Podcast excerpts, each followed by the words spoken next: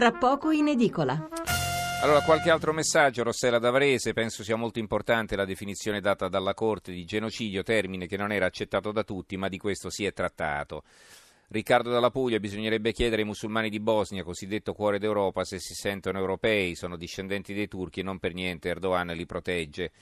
Francesca, condivido davvero interessante e affascinante la storia di questo popolo che ha molto sofferto per vicende di guerre post-belliche sicuramente poco conosciute o dimenticate.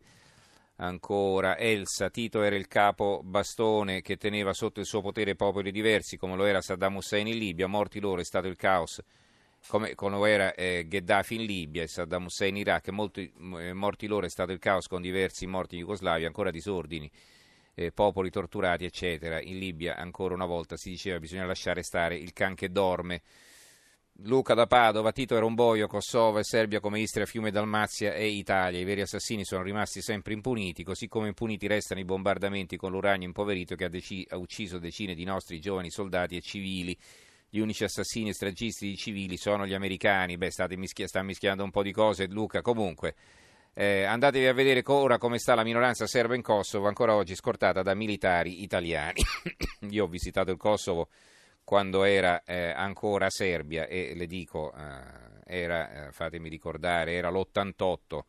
Eh, sono stato lì e la situazione era davvero difficilissima per non la minoranza, la maggioranza di lingua albanese e di etnia albanese. Allora, professor Ivetic, torniamo da lei, eh, ci stava dicendo, prego.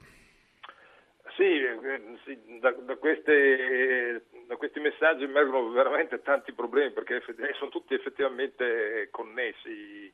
Eh, Tito è stato un, è un, uno statista riconosciuto a livello internazionale, ma oggi si dice che ogni, ogni cinque anni era, aveva un'altra politica, quindi un conto è il Tito stalinista appunto delle, del, degli eccidi, anche suoi tra il 45 e il 47, un'altra cosa è il Tito del 73 accolto da tutti i grandi e soprattutto il Tito del funerale del maggio del 1980 che chiude quella, quelle, quell'età d'oro della Jugoslavia, chiude con 250 delegazioni, fu il funerale più grande de, della storia recente, ci fu appunto Saddam Hussein, ci fu Gheddafi, ma ci fu anche Enrico Berlinguer, Sandro Pertini, tutti i grandi del mondo eccetto Jimmy Carter che aveva problemi con la, l'Unione Sovietica in quella fase lì. E fu la chiusura di, di, di un ciclo, perché diceva avuto che la, la modernità jugoslava in chiave socialista è tutta proiettata verso il futuro, trascurava il passato, trascurava di prendere atto della, della storia profonda di quelle terre.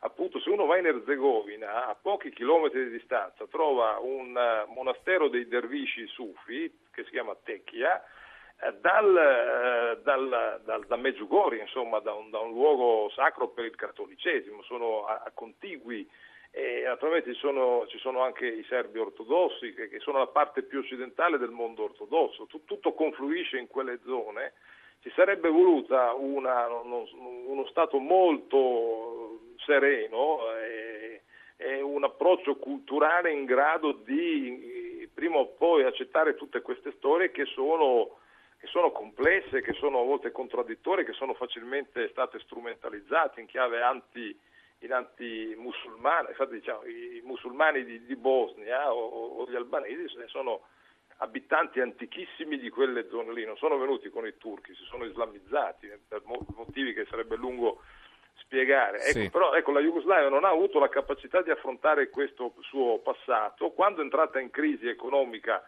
negli anni Ottanta è emersa la questione serba, nel senso che c'erano sei repubbliche e la popolazione serba era, era forché, in, forché, in, Slovenia era sparpagliata tra le varie repubbliche che, che, avevano sempre più autonomia rispetto al centro di Belgrado, quindi era emersa la questione serba e Belgrado e la Serbia che voleva riportare una certa centralità. Nel contempo eh, la Slovenia ha cominciato a guardare verso una nuova entità federale che era la comunità economica europea. Uh-huh. Nell'81 la Grecia che fa parte dei Balcani è entrata nella comunità economica europea, non si chiamava Unione Europea. Sì. Quindi questi paesi come la Slovenia e poi la Croazia hanno cominciato a guardare ad altre soluzioni, sempre federali, uh-huh. a Occidente. E poi naturalmente non volevano più contribuire a mantenere un sud perennemente in crisi e anche con la crisi politica del, del Kosovo e quindi eh, ovviamente su questa base sono... Cioè, la Slovenia è andata bene insomma perché è stata una guerra di breve durata del giugno del 91 no? Eh... la Slovenia complessivamente lo dicono anche gli esperti sloveni insomma gli storici l'esperienza jugoslava della Slovenia è stata positiva perché la Slovenia rischiava grosso nel 1918 se fosse rimasta in una compagine mm-hmm. austriaca e poi la Slovenia ha ottenuto anche uno sbocco marittimo col memorandum di Londra del 1954 mm-hmm. in Istria, mentre Trieste è passata.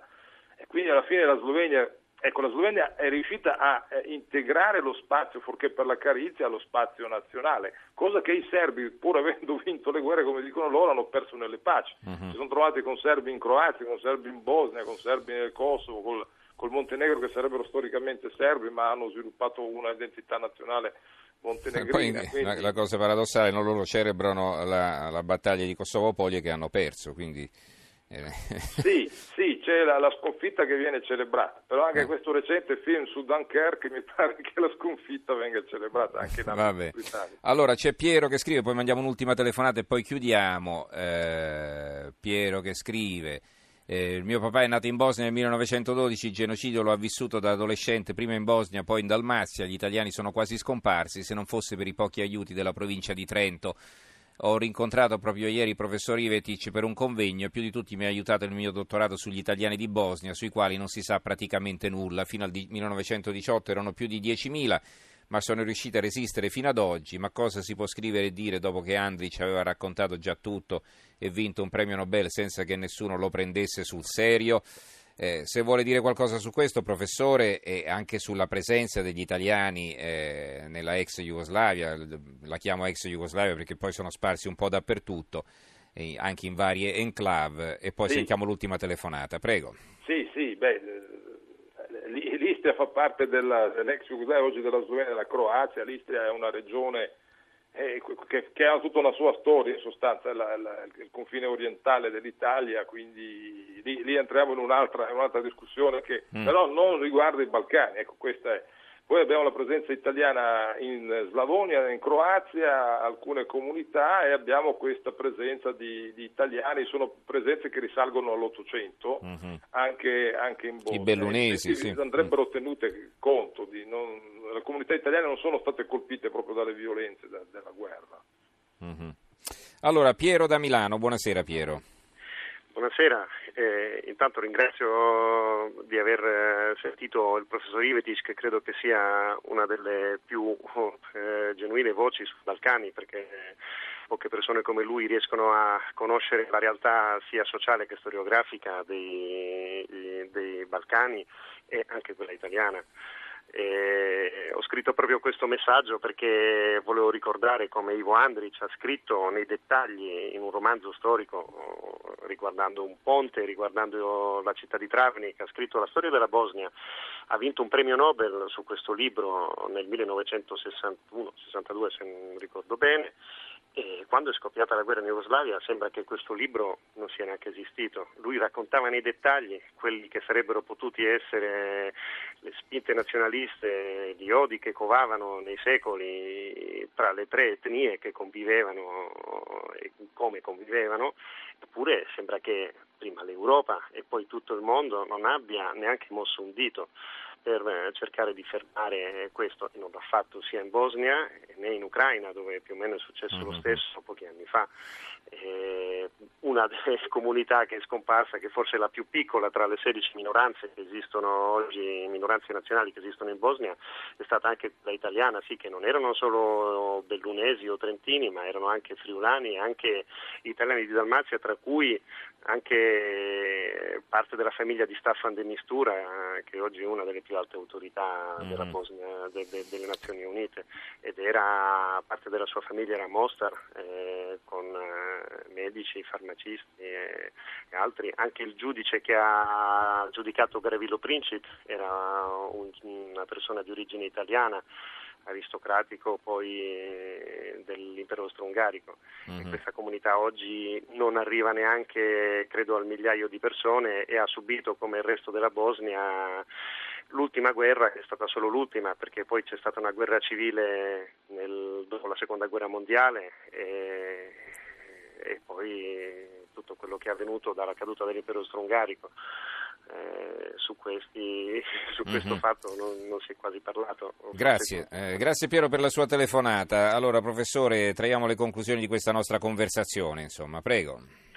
Eh, sì, appunto le conclusioni, comunque abbiamo una sentenza, a questo punto bisogna che da parte serbo-bosniaca da, di, di, ci sarà, ne, è necessario elaborare questo fatto e tutte le comunità dovranno appunto eh, rivedere un po' la propria storia, accettarla così com'è con queste pagine buie, quindi come la Germania ha accettato i, le proprie responsabilità, quindi questa è anche la parte serbo-bosniaca, quindi prima o poi eh, si è già scusata, bisogna dire, nel 2004, poi però si è sempre evitato questo concetto di genocidio, però diciamo le scuse da parte serbo-bosniaca ci sono già state, magari non sufficiente come si dice da parte musulmana, comunque il dialogo c'è, quindi la convivenza lì è necessaria perché veramente sono, la Bosnia è divisa per cantoni e, e non c'è altra soluzione se non la convivenza. E poi accettare appunto la storia dove nei Balcani c'è un, c'è un, sostrato bizantino per cui gli ortodossi hanno tutta una tradizione che si lega a Costantinopoli,